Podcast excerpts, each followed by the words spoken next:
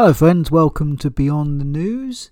It is Friday, the 26th of May. Coming up on today's show, we're going to be looking at Disney losing 4 million plus subscribers. Brits are dying in their tens of thousands, don't know why. A moment's silence for the death of Mark Zuckerberg's metaverse. And we're going to be listening to Senator Paul issue why everyone in America should be afraid of their own government.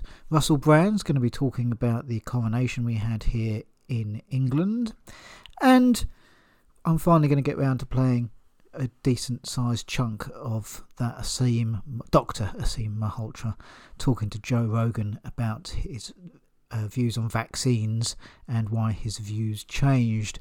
So let's begin with from the Mirror here. It's reads Brits are dying in their tens of thousands, and we really don't have any idea why. Tens of thousands more Brits died than usual from May to December 2022, excluding COVID as the cause of death, raising serious questions as to why so many died. By Kieran Williams. Of course, this is uh, an absolute tragedy for all the people that have passed away and their families. Tens of thousands more Brits were dying than expected, and experts aren't quite sure why that is. From May to December last year, there were 32,441 excess deaths in England and Wales, excluding deaths from COVID.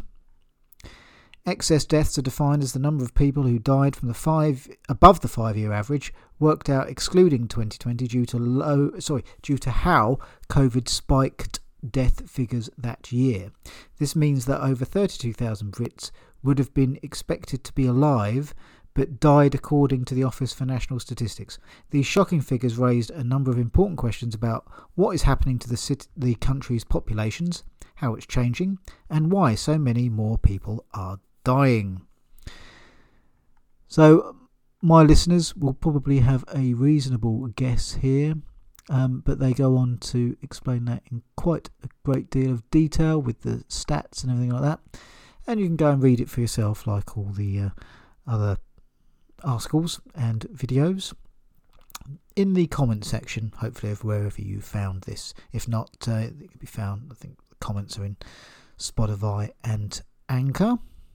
And I own no copyright to any of the footage.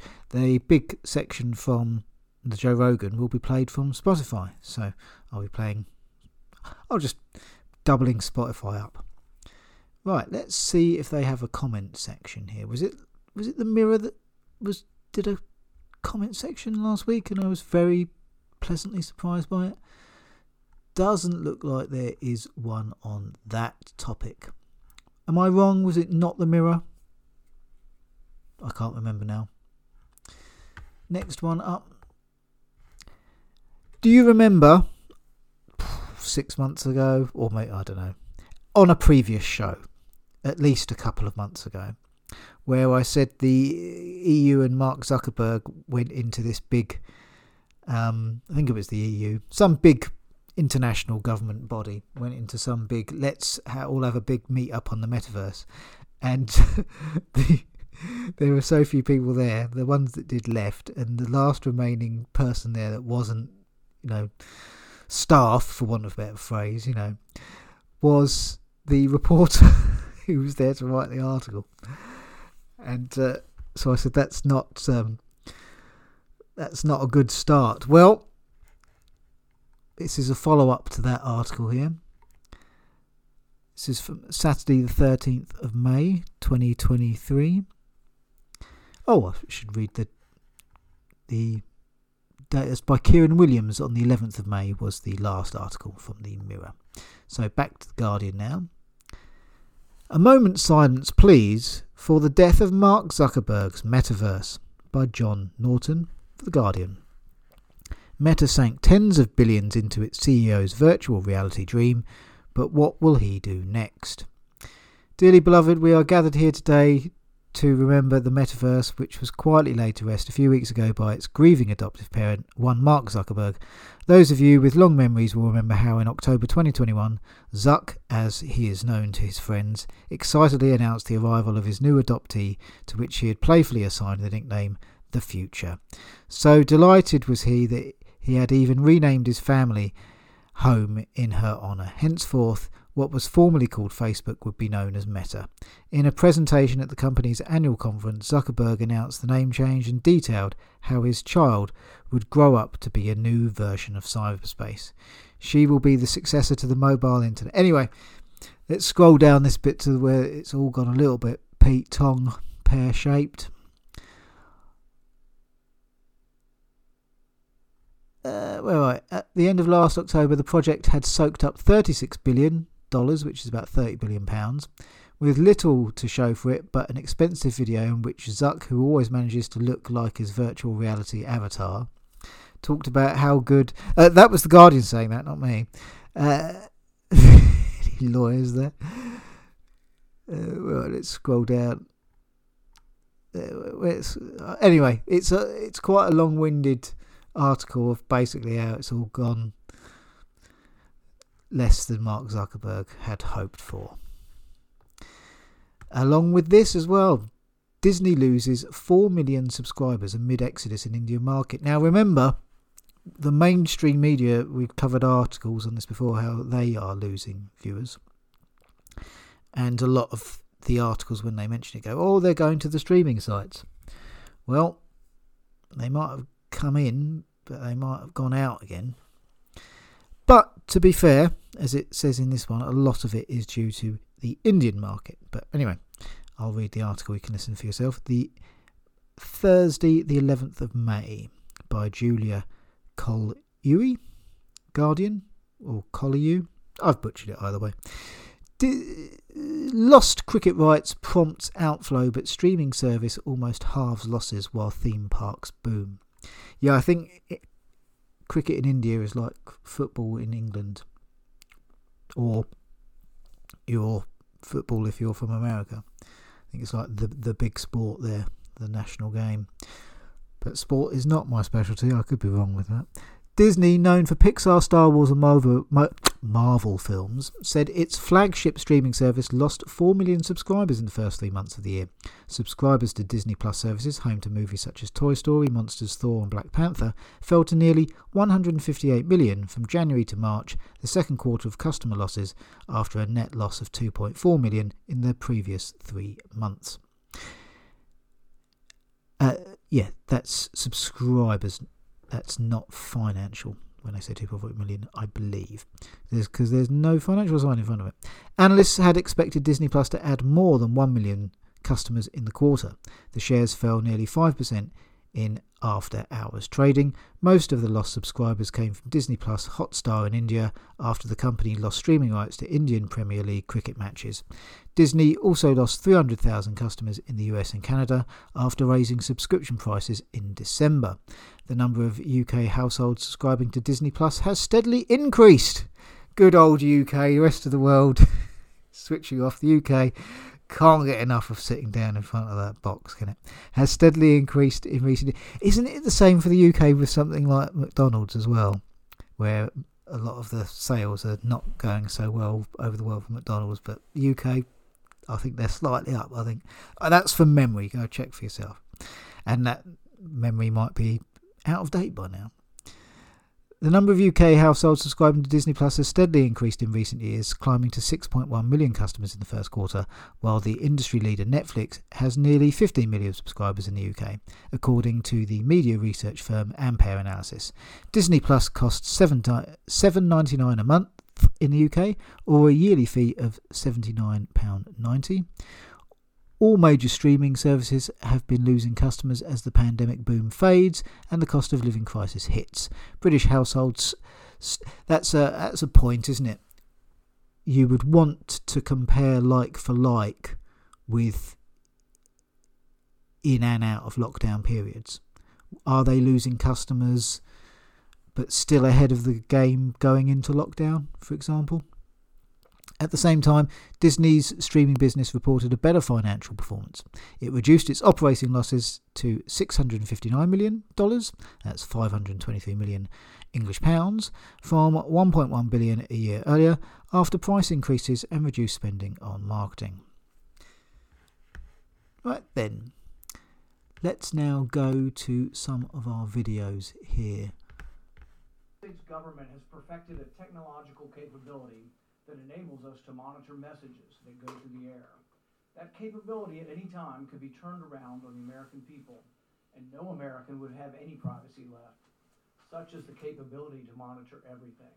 There would be no place to hide. Doesn't have to just be the Before US. campaign, Senator Church led the Senate Select Committee to study governmental operations with respect to intelligence activities, better known as the Church Committee. The Church Committee's 1976 final report exposed numerous secret federal programs that violated the constitutional rights of American citizens. It deemed these threats, uh, it deemed to be threats to existing social and political order. These programs surveilled and uh, targeted individuals like Martin Luther King Jr. and domestic organizations like the Southern Christian Leadership Conference, as well as infiltrated movements to incite rivalries and discredit leaders. Nearly 50 years later, Senator Church's ominous warning that the government could weaponize technology against the American people reads more like a premonition. There is truly becoming no place to hide. In recent decades, journalists and whistleblowers exposed the examples of our government leveraging emergency techno- emerging technologies to violate the privacy and civil liberties of its citizens. Intelligence agencies conducted surveillance of video game users, collecting data on the contents of communications between players. The Department of Homeland Security tracked the locations of individuals and groups participating in the Black Lives Matter movement. The Drug Enforcement uh, uh, Administration conducted covert surveillance of people protesting the death of George Floyd. And it's only getting worse. Just last month, the ACLU acknowledged the Biden administration has been quietly deploying and expanding programs that surveil what people say on social media, using tools that allows agents and analysts to visibly monitor the vast amount of protected speech that occurs online. And how are they doing it? Using artificial intelligence.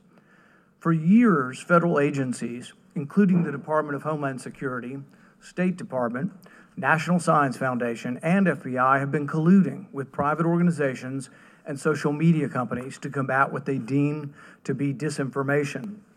Jacob Siegel in Tablet wrote, Disinformation is both the name of the crime and the means to covering it up, a weapon that doubles as a disguise.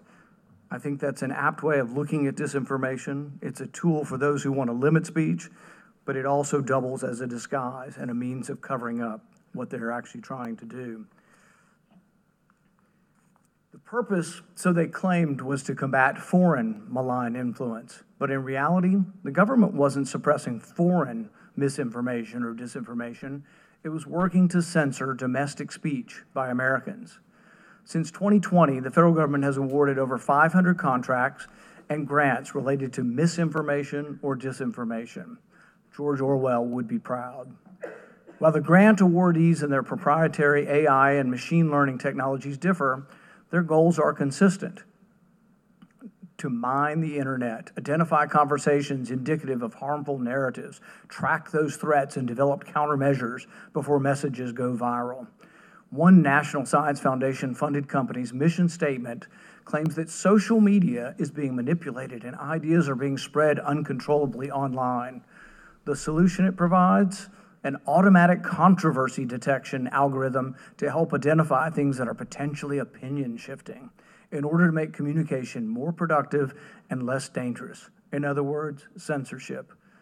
During the COVID 19 pandemic, we witnessed accelerated use of artificial intelligence technologies to monitor and suppress public debate on issues like natural immunity, masks, and the origin of the virus.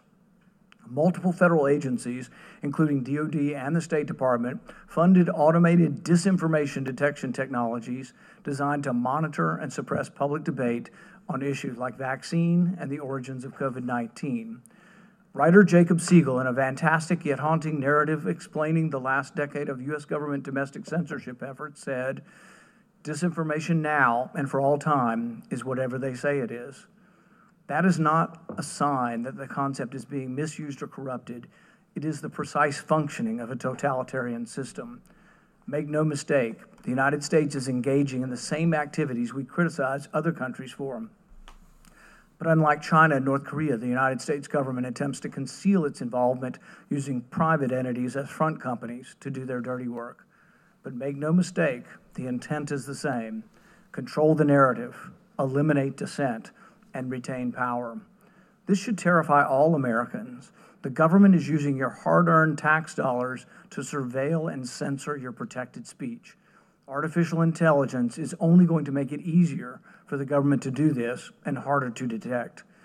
This should not be a partisan issue. We must get to the bottom of how the federal government uses artificial intelligence to violate the privacy and civil liberties of the American people before it's too late. A chilling warning there. Our Let's Go moment start. Ah, just just before they said the name of the company, handy. So uh, that was the advert after Ron Paul using the words terrified.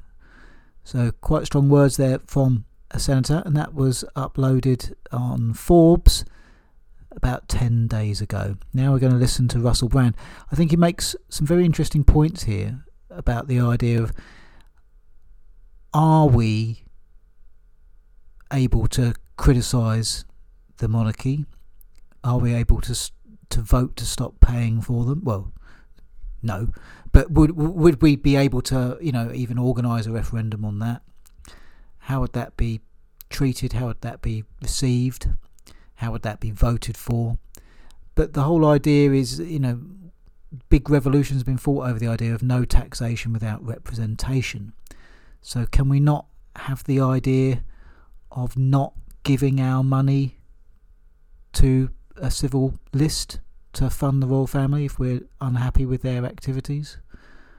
My own personal opinion is stop the civil list and let them keep what they got. I mean, they've got lots of wealth, assets, and well, income generating land, that kind of stuff. Tax their earnings, let them keep what they've got, and uh, if they want to charge to enter any of their, you know, Buckingham Palaces or anything like that, if they want to charge to enter anything that the taxpayer paid for, the taxpayer should get half that revenue. So let, let them run it as their own business, like any other business would be. Um, apart from the fact that they got you know millions upon millions to you know start up their business effectively over centuries. But that would be my view on them, and keep them as um, keep them as a tourist attraction. So that's that's personally my solution. Give them no more money. Let them keep what they've got. You know, they're, they're a good tourist attraction that would bring in revenue from other countries. So you know, just keep them in place, charge them to enter, and you know, whack it up between the the taxpayer and the business. That's my own personal view. And uh, of course, get rid of any powers at all. Just a tourist attraction. You know, no um, posh version of Butlins. You know, there would be no say over how the country's run whatsoever. A figurehead, you know, something to put on uh, a Visit Britain advert. You know, that kind of stuff. Right, so that's my own personal opinion. Here's Russell's. God save the king! But what do you have to destroy in order to save the king? Hmm?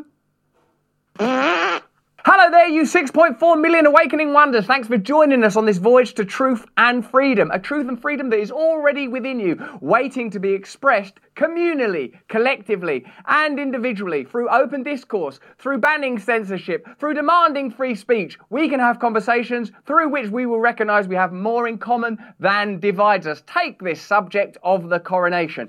You might not be an English person, a British person, an Irish person, even, and therefore not have strong opinions on this subject. In fact, my opinions on the subject are somewhat ambiguous and ambivalent, but let's have a conversation about the nature of power, the nature of censorship, and are the monarchy a British hot button topic like pro life, pro choice, and gun control in your country, America? A subject that's used to divide people. Turn on the notification bell right now and subscribe to our channel. It's the only way we can be sure that we reach you every day with the content we make for you every single day. Remember, we're interested in your opinion. We value what you say.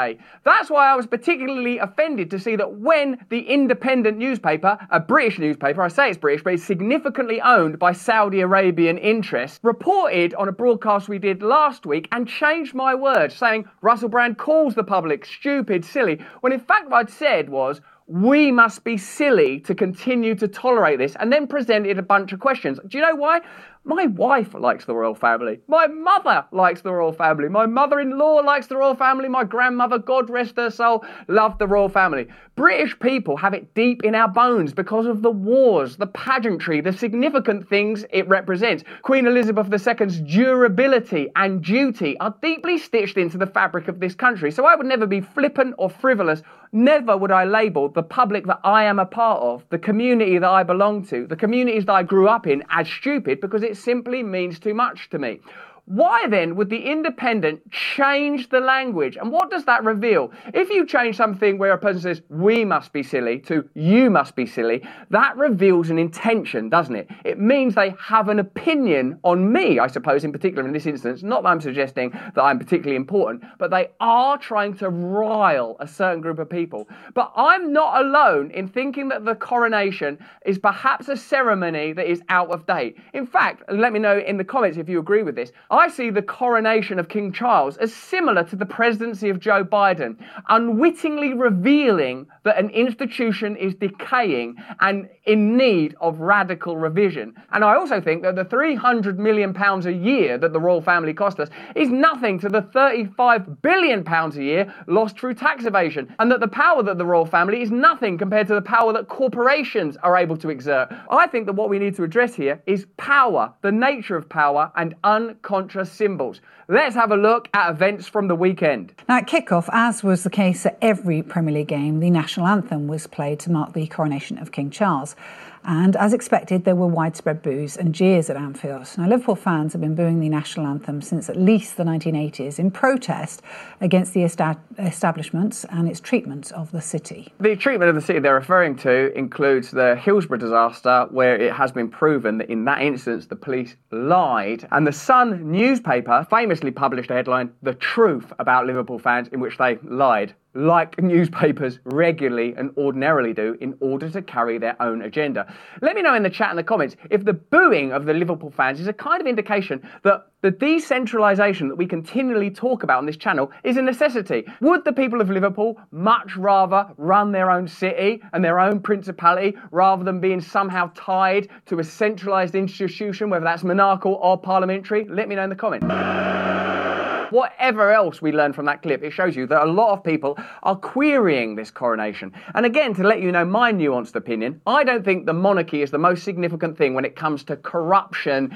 and lack of power for ordinary people. I just think it's an indication of how these systems function. But if you want to look at the history of the situation, the power of the British monarchy is derived from imperialism and colonialism. In this country recently, we've had a conversation about removing the ships from the Manchester United Manchester City badges. Well, if you want to take the ships out of those badges because of the connections to slavery that that indicates, you have to have an honest conversation about the royal family, don't you? Let me know in the chat in the comments. There was another procession along the Mall this morning. The protesters marched away to the beat of the drum before the king had even left for the abbey. This comment from Giotti is fantastic. This is one of the people that commented on our channel. I just finished watching the coronation. It made me cry, not in a good way, as I watched an elderly man and woman go through a ceremony as old as the country itself and at phenomenally eye watering expense. To crown the oldest person ever to be crowned in the history of Britain and probably the world. It made me think of his mother at her coronation and how young and strong and peachy fresh she was, filling the nation with hope and promise for the future as we recovered and rebuilt the country and the population after World War II. My ineffable sadness was not relieved by the spectacle, the pageantry, and the pomp of it all. It made me think of the poverty stricken, the homeless, the trapped, the sick, and the disabled, the mentally ill, the orphaned, and the elderly. So, people who have affection for the royal family, people that revere Queen Elizabeth II, and you can watch our video on Queen Elizabeth II's passing here and judge for yourself whether I respect the monarchy and what it represents and the way that it's connected to ordinary British people. But when you hear those Liverpool fans, when you see the poverty in this country, when you see that there's an energy crisis while energy companies profit, while you see nurses and doctors and teachers striking just a couple of months after it was painting rainbows on the windows, and they're our heroes and protect key workers. You have to recognize we are at a time of reckoning and conversation. And when you see a newspaper attack someone who's willing to speak out on those subjects, it shows you the establishment, in this case Saudi Arabian owned, have an agenda. Let me know what you think in the comments. We were arrested for having t shirts and flags, she says. Officers have been given new powers this week to police protests. What, sorry? Oh, uh, that's interesting. You've given the police more power. You're militarizing the police. That's happening in America. That's happening in Canada and all over the world. New bills to censor you on social media and elsewhere, even for information you haven't published, are being passed in the, what are called the Five Eyes countries, thanks to the revelations of Edward Snowden, a man who's currently in Russia. You have to recognize who your heroes are and who your heroes are not. And they've said they'd have low tolerance for disruptive behaviour. Wow! Low tolerance. Like the royal family, the police are funded by the public. So, what kind of dynamic does that suggest? We're going to have low tolerance with you. People that you disagree with should have the right to express themselves, should they? Let me know in the comments in the chat. The Commissioner of the Metropolitan Police said tonight that the force is proud to have led the largest policing operation in decades, adding, God save the King. So that's extraordinary. So, on one level, you might think that the coronation is frivolous, comparatively not expensive, and generally speaking, is a symbol to bind the country together. And I think that is what it should be. Like the sadness in that comment, it should represent what the Queen did represent to people 50 years ago. But now it seems to represent something different the ability to impose power, the ability to control dissent, the ability to censor when necessary, the ability to pass anti protest laws, the ability to direct funding and taxes towards resources that benefit the elite establishment rather than ordinary people. Good evening, Adriana. It was cold and wet today. The royal family's problems haven't gone away, and this country's still suffering through a cost of living crisis. you wouldn't know it from the golden carriages. But they managed to crown their king, and it's not every day you see that. Thank God we couldn't bloody afford it. And just to show that I'm not against commerce in all of its forms, here's me advertising something from one of our partners that I have to believe to some degree is good for you. Of Buckingham Palace opened this morning. Gilded gates, golden carriages, horses. This is expensive, but the expense is not really the problem. That expenditure, as we've said, is nothing compared to the corporate power exercised over your government in whatever country you're in, or the tax evasion of powerful corporations. But it is a symbol of where power lies, and it is galling and ridiculous while there's a crisis around food and energy to have golden carriages parading through the streets that you're paying for. The heavens opened, but that couldn't stop Charles's march towards his destiny. Well, of course not. They're not going to say we're not going to cancel it because it's raining in England. Although the superstitious and the spiritual among us will say, "Oh, the Lord wept upon this day." Through the heart of Westminster in central London, protected by over a thousand members of the British Armed Forces. Oh, that's interesting. A thousand members of the British Armed Forces. So that's some considerable freight behind this meaningless, fun symbol, isn't it? You'll notice that the word serve was used a lot more than the word rule or reign. That because Queen Elizabeth II, in her durability, her endurance, her duty, somehow embodied all of our grandmothers and their quiet ability to suck up a couple of world wars and still deliver an omelette, has somehow been projected onto this archetypal, symbolic central family. Now, talking of service has become a kind of bait and switch. We're just serving you, we're just serving you. Serving us what? Golden carriages that we can look at when half the population are bloody starving and can't keep the lights on? I here present unto you King Charles, your undoubted king. Can't doubt it, can't question it, can't query it. God save King Charles. God save King Charles. And then the oath of office. Your Majesty, will you solemnly promise and swear to govern the peoples of the United Kingdom of Great Britain and Northern Ireland course, we know the power of the king is largely symbolic, but here are a few interesting facts. British monarchs are worth almost $28 billion. The royal family cost UK taxpayers around £300 million every year. King Charles's private fortune is estimated at $1.8 billion. Charles did not have to pay inheritance tax on his massive wealth he inherited from his late mother, including the Duchy of Lancaster, which brings in around $24 million a year with net assets of around 1.2 billion. I don't even begrudge them all of that. I just feel it's worth having a conversation about what that represents during a cost of living crisis, and that cost of living crisis is brought about by the control and management of resources and our belief that things can't change and shouldn't change. I'm simply offering you this possibility. Things can change. Do you not think that the people of Liverpool will be better off governing their own community? I'm talking about entirely different economic models. I'm talking about, in necessary instances, arresting technological process where it denies people jobs. I'm talking about collectivizing and localizing the control of your own food resources. Grow your own food, control your own energy at the level of cities and principalities democratically. And if you think that's a crazy idea, have another look at this ceremony and we'll talk about what's crazy. The most sacred part of the ceremony is the anointing, a tradition rooted in the Old Testament of the Bible. Screened from view and using holy oil harvested from the Mount of Olives in Jerusalem, Charles was anointed on his hands, chest, and head. What do you mean people could run their own communities and grow their own food? Cuckoo! Cuckoo!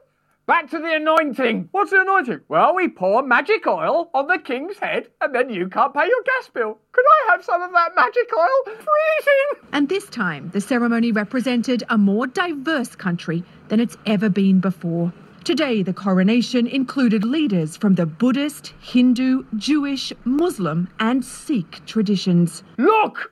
Look at the progress! Can't you see those people in robes of the state? A, a variety of skin colours. See? Progress! Now get down to the food bank and get yourself a celebratory feast and warm yourself up on some oil. Could I have some of the anointed oil? No, we need all of it for our diverse ceremony.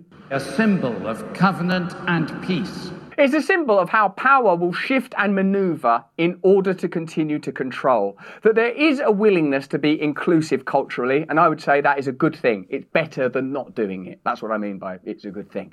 But it doesn't actually change the lives of many, many ordinary people who cannot afford energy, who cannot afford food, who are funding wars abroad in the same way that colonialism and imperialism was founded. We continue to fund wars through tax dollars in, for example, Ukraine, and it seems like we're agitating for one in Taiwan. This is a new form of colonialism. In terms of global economics, Britain is, I would say, broadly irrelevant. Therefore, all of our institutions in the macro are somewhat irrelevant. But symbolically, what you can read from these ceremonies is that power will maneuver and manipulate, supported by their allies in mainstream media, to keep ordinary people distracted, underserved, ill informed. Let me know what you think in the chat in the comments. Do you read something from this? I'm not saying that you shouldn't like the monarchy. Of course you do. You've seen them all your life. It's like Disney World. You can criticise Disney World. You go there, you probably have a good time. It's been there all your life on biscuit tins, on your money. If you didn't feel anything about it, you'd be crazy. I'm offering you, in a rational secular society that's not meant to be religious anymore, that's meant to be based on Enlightenment values, is this the best way for British people to spend their resources and to spend their attention? Or is it being used to distract us from the fact that whether you voted in our country Conservative or Labour, you're going to end up with the same sort of deal? Is it being used to distract you from the fact that a couple of years ago there was a massive wealth transfer, loads of businesses got shut down, nurses, teachers, and doctors were called heroes and applauded, and now just a couple of years later, they can't get the minuscule rises and decent working conditions that they're willing to go on strike for? You have to look at these things collectively. That's all I'm inviting you to do. Remember, we don't think we're better than you. We learn from you. We care about you. They don't. King Charles waited for this moment for seven decades, the longest apprenticeship in British royal history. Also, a pretty good wage for an apprenticeship 1.2 billion, 125 million a year. Some people are on five pounds an hour. I get an hour off for a sandwich at lunch, plus enough time to pop to the food bank. Today, finally, St. Edward's crown was lowered onto his head.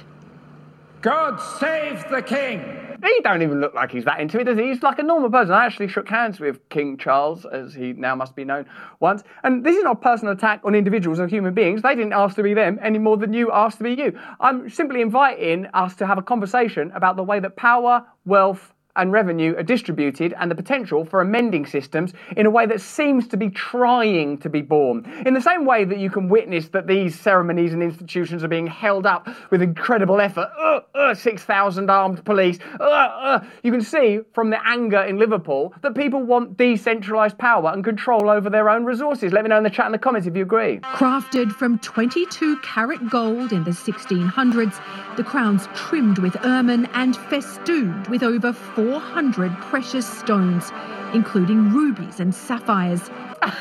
like they're impressed by how much gold and sapphires weigh. Of course they weigh a lot. Should we have a look at where those diamonds and sapphires came from and if there's any connection to colonialism, imperialism, slavery right now on the king's head? The crown's only used for coronations. Charles will likely never wear it again. And at a price, that's right. Queen Camilla was also crowned and anointed today. Once reviled in this country, Charles's mistress, hated by the public, she's worked hard to improve her image since they wed nearly 20 years ago. What a weird sentence. Worked hard to improve her image. Like, the hatred, I think, or the anger or the mistrust is always there and it's kept down by careful management and crushing of dissent. That's why I'm mentioning that The Independent changed what I said in order to attack me, not just because it personally slighted me, although that is part of it because I'm a human being, but also because they, in order to shut down dissent, they'll change what you said to something else so they can attack you and bring down any dissenting voices. Camilla's worked hard just means there's been an ongoing PR campaign. There's nothing wrong with Camilla. I'm not attacking Camilla. She's an ordinary person. She deserves to be happy. They fell in love. They're normal people. Nothing wrong with any of that, except for you're paying for it. And it's a symbol of hegemonic power and also a symbol of you cannot change things. Things are the way they are. The king and queen left the abbey dressed in their purple robes of estate. 4,000 military personnel. Subtext 4,000 military personnel. This is here to stay, or we'll can shoot ya. The monarchy as an institution still has overwhelming support in this country. Does it? Take a trip to Anfield, baby. Again, I don't have a, really a strong opinion. I just have an inquiring mind, like you. I just want to understand the truth. And I'm serious when I talk about changing the world. For me, it's not like, yeah, we've really got to change the world in ways that doesn't affect the interests of the powerful. No, you have to look at power. Power is what ordains the way that life is governed. That's what power means. Notably absent from the balcony were Harry and Meghan, as well as the King's disgraced brother, Prince Andrew. Hmm. But the crowds today came to celebrate the monarchy and witness history in the making. Send him victorious, happy and glorious, they sang. God save the King. It is an amazing spectacle. It does look incredible. It is fascinating. History, pageantry, tradition, these are all wonderful things. But I feel that they are things that we could access in our own lives and our own community for better value. Again, I don't think that the royal family is the center of the problem. I don't think it's the most significant problem that we're facing right now. I see it primarily as a symbol of intransigence, i.e., things are this way, they must remain this way.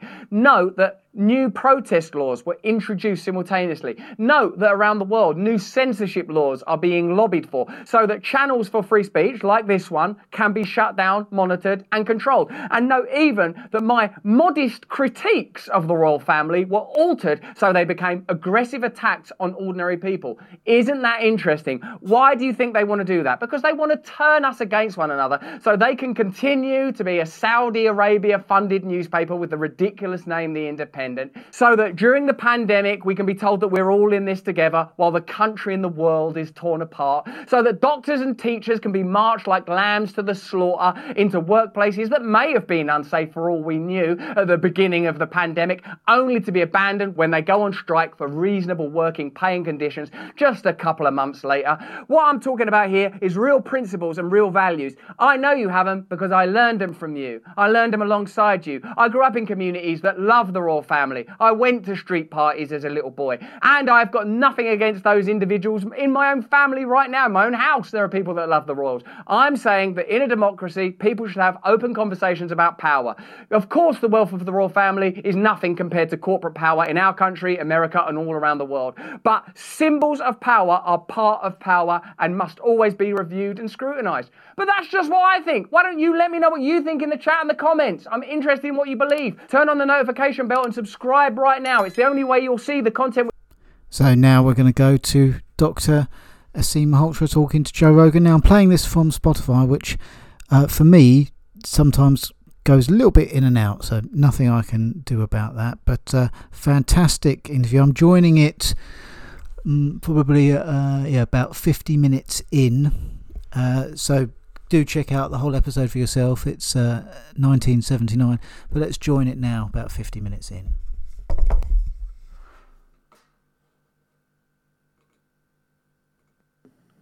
a lot of people believe in medicine and think it's an exact science, but it's not an exact science. It's an applied science.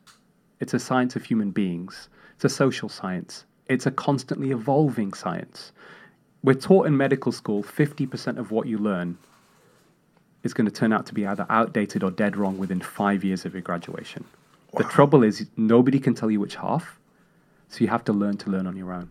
I didn't and you know have to that. stick your neck out because you're going against whatever the narrative you is. do, but that's, you know, um, ultimately for me, everything I do is motivated by that patient in front of me in the consultation room. You know, that person suffered unnecessarily who didn't need to be there. Mm. All of these external factors that influence their health, whether it's an ultra processed food environment, whether it's a pill, taking a pill they don't need. And, um, and, and we see that, you know, we now see that in the world. Um, you know, United States, have, you've lost two years off your life expectancy in the last few years in the in the UK since 2010, Joe, we've had a, a leveling off, a stalling of life expectancy, and an increase in people living with chronic disease. So for me as a doctor, I think to myself, hold on a minute. You know, fine, this is multifactorial. But if we as a profession collectively were doing everything right according to the best available evidence, why are our patients getting sicker? Don't we have a responsibility to understand why and then do something about it?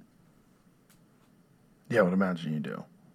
So that's for me. That's that's that's what that's what drives me. Um, and you know, one of the things I was thinking about as well, if you, I, I've come up with this new term, and it's a derivation of something called commercial determinants of health. Right. So I like this definition. Commercial determinants of health are this: strategies and approaches adopted by the private sector to promote products products and choices that are detrimental to health right? And that can apply to, to medications. It can apply to ultra processed food, which is addictive for a lot of people, right?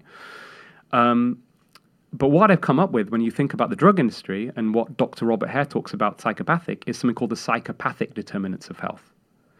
And, you know, uh, Richard Horton, who's the editor of The Lancet, actually came to one of my lectures in London recently, and then he referenced me talking about this in one of his pieces. It wasn't a completely positive piece on me, I'll be honest, with you. it was a little bit of a subtle hatchet job. Um, but he talked about, you know, Malhotra talks about the psychopathic determinants of health. If you think conceptually, Joe, we talk about these very powerful entities that have a big influence on our lives. And if they are psychopathic, you know, it doesn't take a rocket scientist to figure out that's going to have a downstream effect on society that's going to be negative. Culturally, you know, people staying silent when they should be speaking up. Um, you know, I, I've been contacted by doctors who agree with me privately, but say I wouldn't say that, or uh, and uh, and this is this is what we're, what we're having to deal with now, and this is they've ha- they've got more power than they've ever had, I think, Joe, over our lives and influence, and uh, if a psychopathic entity has so much power and control over our lives, of course it's going to be negative, and we need to basically fight back. So this sort of established your hesitancy to just believe whatever the narrative that's being described by the the industry, by the medical industry. So you had questions. Now coming into COVID, did you have those initial fears or questions about the vaccine? At the very beginning, I had a little bit of skepticism about the efficacy of the vaccine because we know traditionally vaccines for respiratory viruses like influenza are not that great. But I didn't, so with all of this knowledge and background knowledge, I honestly treated vaccines or the word vaccine like holy grail. Despite all of this stuff around over-medicated population, all these pills people are taking, whether it's blood pressure pills they don't need, or statins, or even diabetes drugs that don't have much benefit for them um, and come with side effects. For me, still within all of that, vaccines are amongst the safest. So I never conceived of the possibility at all, actually, of a vaccine doing any harm. Even knowing that this is a completely different vaccine that that has nothing's ever been distributed like this Yeah. with these numbers. So so I know that now, but at the time, you know, I hadn't focused my attention specifically on on the vaccines at all. So you're, you're, what you're saying makes sense, but at the very beginning, you know, um, I I was. I, I deferred to vaccine specialists and immunologists and people I thought that you know didn't probably have conflicts who were all saying this is fine. So I hadn't looked at it in that much detail, and I just made the presumption that this was going to be safe. Don't know how effective it was going to be, but it was going to be safe. And as a result, um, and some of it was also, you know, so during the COVID pandemic, uh, I was very outspoken, making the link between obesity and poor COVID outcomes. Uh, in fact, to the point where you know I was getting pretty mad that there wasn't enough coverage on this. Like we've got this pandemic that affects, you know, disproportionately affects the elderly. There's no doubt about it. At the very beginning, it was particularly devastating for older people.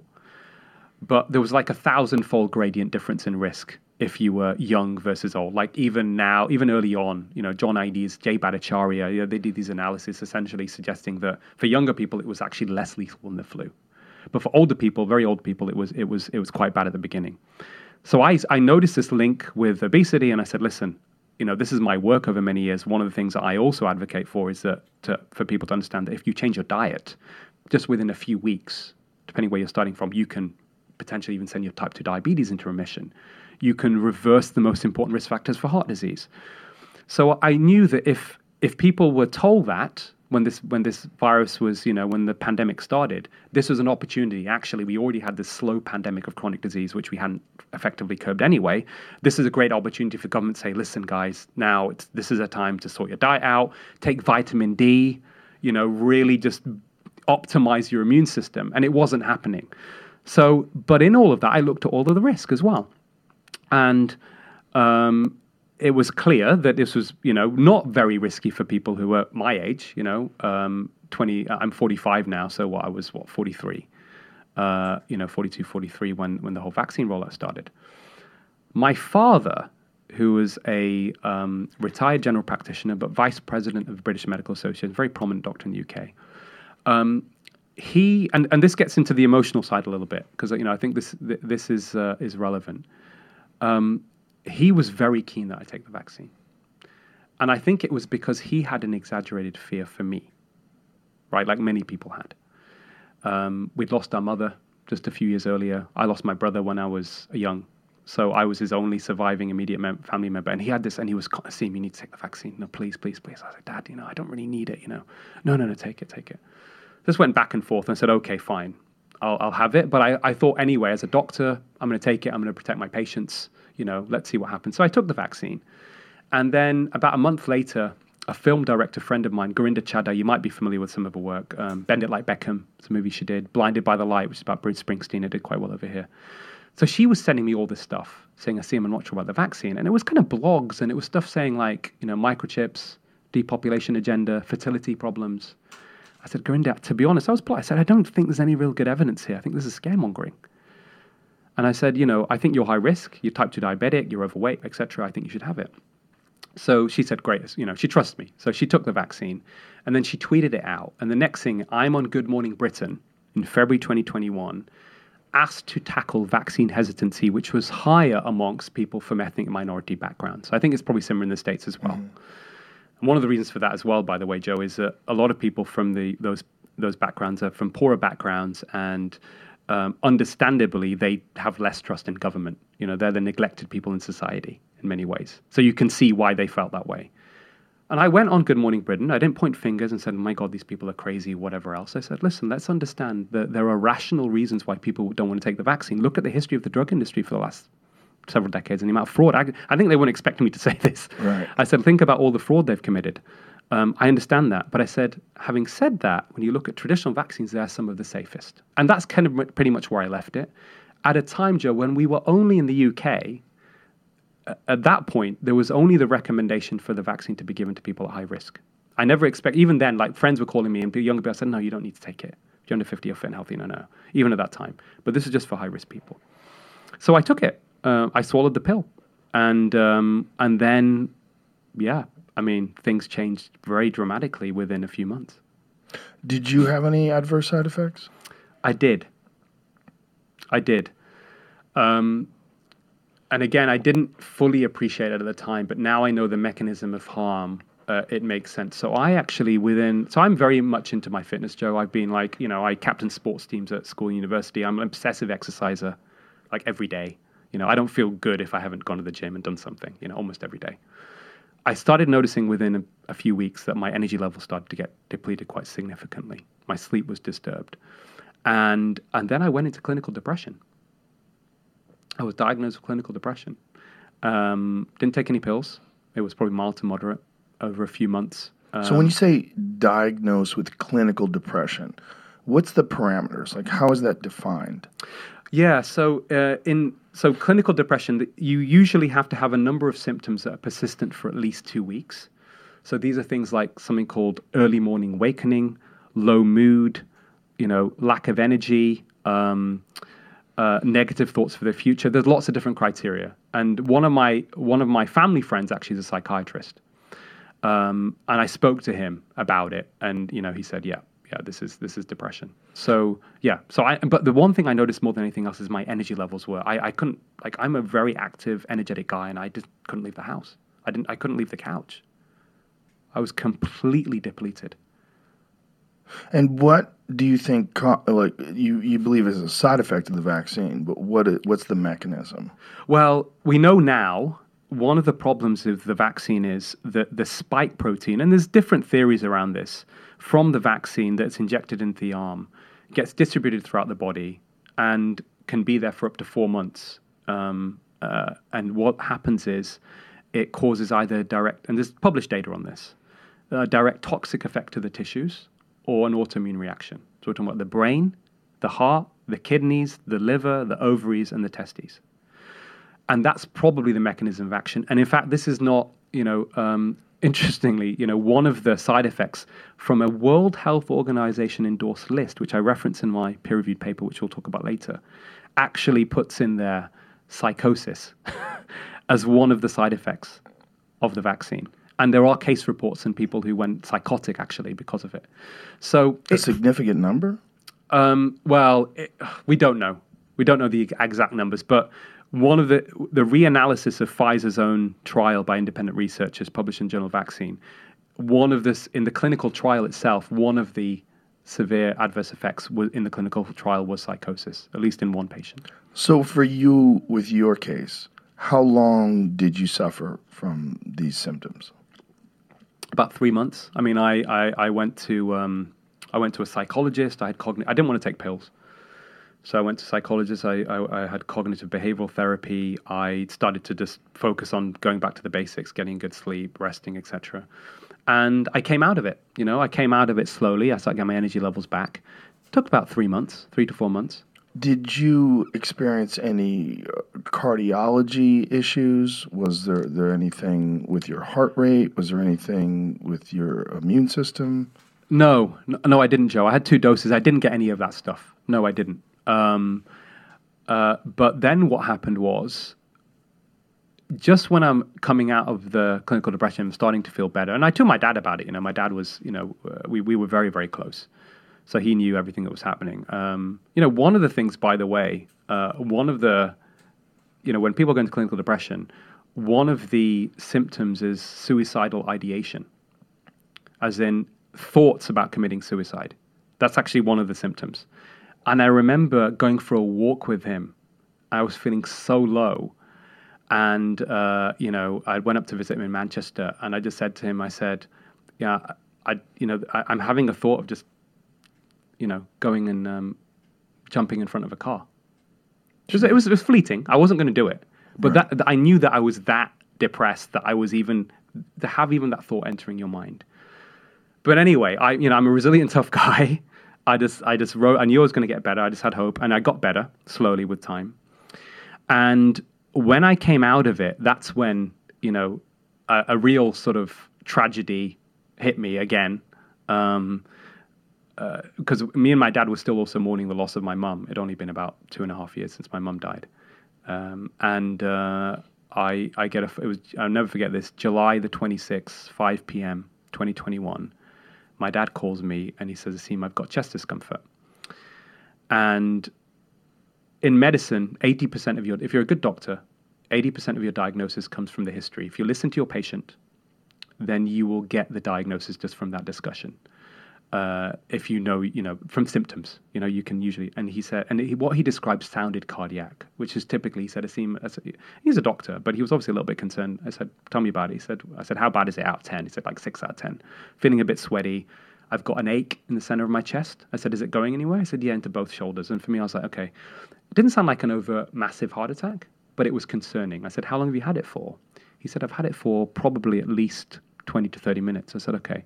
I said, "Dad, you need to call an ambulance now." I didn't want to scare him. I said, "You need an ECG straight away, right? You need an EKG to see whether this is an acute heart attack, but you need to call an ambulance." And he was reluctant. Um, you know, I don't know why. The NHS was under pressure. He didn't want to just. He thought, you know, he thought that maybe he was, you know, it was nothing major. And I said, no, listen, I don't. Hopefully, it's nothing major, but you need an ECG. You need to call an ambulance 999. And he didn't want to do it. So it was a back and forth conversation. I called one of his best friends who lives near him. He was a doctor as well. I said, listen, you need to go and see dad. And he was busy with something, but he said, listen, I'll call him. And in the end, what he did was he called um, two of his neighbors, who are both doctors, who happened to be home. I think they'd finished work. And uh, so I get in the shower. I said, listen, I'm going to get on the train and come up. I get in the shower, come out of the shower. Um, I call him back, you know, because I was about to just, I was just changing, getting ready to get on the train. And there's no answer. I keep calling, no answer. Then one of uh, his neighbors, a doctor, she answered the phone and she's hysterical. And she says, Aseem, your father's had a cardiac arrest and we're doing CPR. Now, I went into kind of cardiology, tried to take control of the situation, be as calm as possible mode. And I said, Tell me what happened. He said, Well, we walked in, we saw him. He was a little bit sweaty. My husband, who, husband's anesthetist, he was there. He'd already called an ambulance, you know, uh, called 999 and was on the phone. And while he's on the phone to the ambulance, my dad just keels over. Now, Joe, I've done a lot of work and even published on out of hospital cardiac arrests and what determines survival. And if you are going to have a cardiac arrest, if you are unlucky enough to have it, you are super lucky if you, it's witnessed by two doctors who are going to do CPR and an ambulance has already been called. And we know the ambulance response times in the UK have, and I've published on this stuff, is almost within eight to 10 minutes in these sorts of calls, they will be there. And your chances of survival are high in that situation, right? You've got CPR, it's witnessed, and they usually get a defibrillator on you within 10 minutes. You've got probably more than a 50% chance of surviving. Ambulance didn't show for 30 minutes. And I remember just FaceTiming them and they put the cardiac monitor on and it was a flat line. And I said, "There's nothing to do here. Don't." You know, they carried on. I said, "No, just stop." You know, I've led cardiac arrest teams, so I know there's no point just jumping on his chest now. There's nothing that we can do here. Uh, and and it was it was shocking beyond belief. I couldn't I couldn't understand it. My dad was a very fit 73 year old. You know, he would out. I mean, I consider myself quite athletic. You know, and he would outwalk me when we were going for walks during lockdown. He was very active mentally. He was on TV talking about lockdowns and whatever else and um, it didn't make any sense. So I two things happened. First and foremost, I organised a post mortem, but I then also investigated like how's this happened? Why is the ambulance taking thirty minutes to, to, to get there? And this links back to some of my earlier work in terms of speaking out, if you like, being a whistleblower. So I get contacted about two weeks later because I tweeted it out. You know, my dad was a well-known doctor. It was big news story in the Guardian. You know, the mayor of Manchester, who was friends with him. I mean, my dad was a wonderful human. Said, you know, we've lost one of the kindest souls to ever walk the earth. I mean, he was that kind of human. He was that well loved and liked by people. And um, I I got a phone call from somebody senior in the health department, linked to the government, called NHS England, and she was crying. She was a nurse, senior nurse, and she knew my dad. And she said, "It seems something I've got to tell you." I said, "What is it?" She says, "The Department of Health, the government, had known for at least for several weeks throughout the whole country that um, ambulances were not getting anywhere close to their targets for treating people for heart attacks or cardiac arrest, but had made a decision to deliberately withhold that information." And for me, that you know that that was. Um, that was quite upsetting because if I had known that, if we had known that, I wouldn't have asked him to call an ambulance. You know, the neighbors could have, the, the nearest hospital was like a five minute drive, Joe. they would have, you know, he would have, somebody would have taken him there. Even if he had a cardiac arrest en route, they would have been able to get to defibrillator and he probably would have survived. So I thought, this is, you know, I need to do something about this. People need to know because it was still kept hidden. So I, I with a, a, journalist in the in the UK called Paul Gallagher with the i, I've done a lot of work with him, great journalist. He then started doing in freedom information requests, getting information from the ambulance service, trying to find out what happened, etc., etc. And we determined that this was the case, that there was all these delays and it had been going on for a long time. And then I wrote an article in the i newspaper. It became a BBC news story. But just before I published it, I contacted a cardiologist who I consider to be one of the good guys, Joe. And again, I won't name him. It's, I think it's unfair to name him. And I said, Prof, I call him Prof. I said, I just want you to know this is what's happened, happening. You should be aware of this. Um, and I'm going to you know, get it out to the public. People need to know. You know, this is a big problem because it, it, it might change things a little bit. It's not, but at least we highlight the problem and try and find solutions. And people then in these similar situations. One of the interesting things is this nurse that called me said to me that two weeks earlier, her own husband was playing soccer and came back from soccer with chest pain. She didn't even bother calling the ambulance. This is before my dad had his cardiac arrest because she knew it wasn't going to get there. She got him in the car, drove down the, the highway, the freeway, to the nearest hospital, into the accident emergency department, and they diagnosed an acute heart attack and took him for emergency keyhole heart surgery. You know, so so she knew this stuff and did didn't you know obviously call an ambulance. So I, I told this to this professor of cardiology in a text message, and you know what he replied to me? Aseem, I wouldn't publicize this if I were you. You're only going to make yourself enemies. And I want to do whatever I can to help you get a job back in the NHS, right? Because by this stage, I wasn't work, working in the NHS, I was only doing private care. And I said, Prof, what about our duty to the public and to patients? No answer. Why am I telling you this, Joe? Remember earlier on I talked about the so called psychopathic determinants of health? Yes. There is a cultural problem in our profession where people are afraid to speak out for their patients, um, even if it's something that's important and true. So, what does medicine become when doctors can't even speak the truth? But I didn't care. For me, this was more important than anything. So I got this out and it became a news story and I was interviewed by the BBC and it was a big, you know, and then and after that all these stories start coming out, you know. I made the so-called injustice visible through the mainstream. Um, but it still bugged me.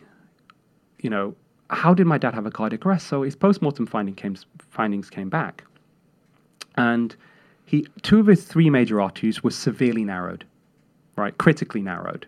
90% in what we call the left anterior descending artery, the most important artery to the heart, and the right coronary artery. And I thought, this is weird. I knew my dad's lifestyle inside out. I knew his cardiac history inside out. There was no cardiac history. He had something called a calcium score done a few years earlier. He had blood flow to his arteries were all normal. This is a guy that only two years earlier on a badminton, I was Manchester champion, schools champion in badminton, right? Singles badminton, I don't know if you've ever played it, but it's a very, it's like playing basketball. For your cardiovascular system, it's really heavy.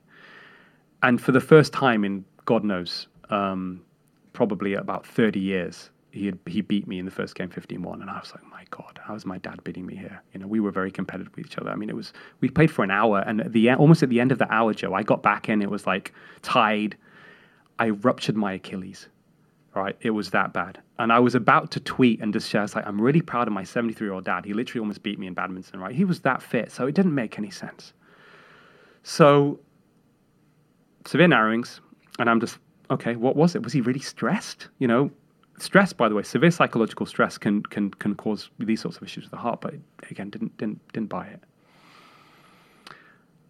And then October, November 2021, I get alerted from a cardiologist friend of mine who who's one of the smartest cardiologists in the country, I think. I mean, he's a brilliant mind. And he sends me an abstract from uh, Circulation, Cardiology Journal, done by Steven Gundry, who's a cardiothoracic surgeon, I think, based in New York. And I read this abstract and I'm like, wow. And what he found was in, he'd been following up several hundred people in their 50s with um, a test that he does called the PULS score, which correlates the blood test and it measures markers of inflammation in the blood, Joe, which have been validated and correlated with heart disease risk and heart attack risk. And what he found was that within eight to 10 weeks of these patients taking the Moderna or Pfizer vaccine, mRNA vaccines, those markers of inflammation in the blood had increased to a level where their risk of a heart attack went from 11% at five years just within two months to 25%, which is a huge jump. Like, to give it context, if I today decided I was going to smoke 40 cigarettes a day, eat junk food, you know, hammer it all night, not sleep, um, stop exercising, I couldn't even get it close to increasing my risk that much in two months. Now, it's one bit of data. And of course, in medicine, which, I, which we've talked about, is not an exact science. You never rely just on one bit of data. You look at other bits of data as well, and, and what kind of picture does all the information start painting? So at that point, I was like, okay, now I can understand there's something now that fits with what happened to my dad. But if this is real, this is going to be a problem because I know you're essentially, for populations of people who may not know they've got a little bit of mild furring that isn't going to cause them a problem for 20 years, suddenly you're going to get an increase in heart attacks much more.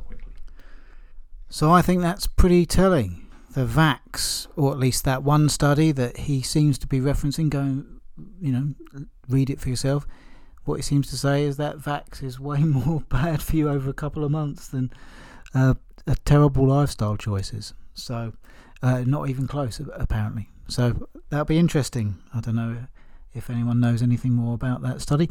Thanks very much for listening here today. Hopefully, you'll do so again next week. Cheers.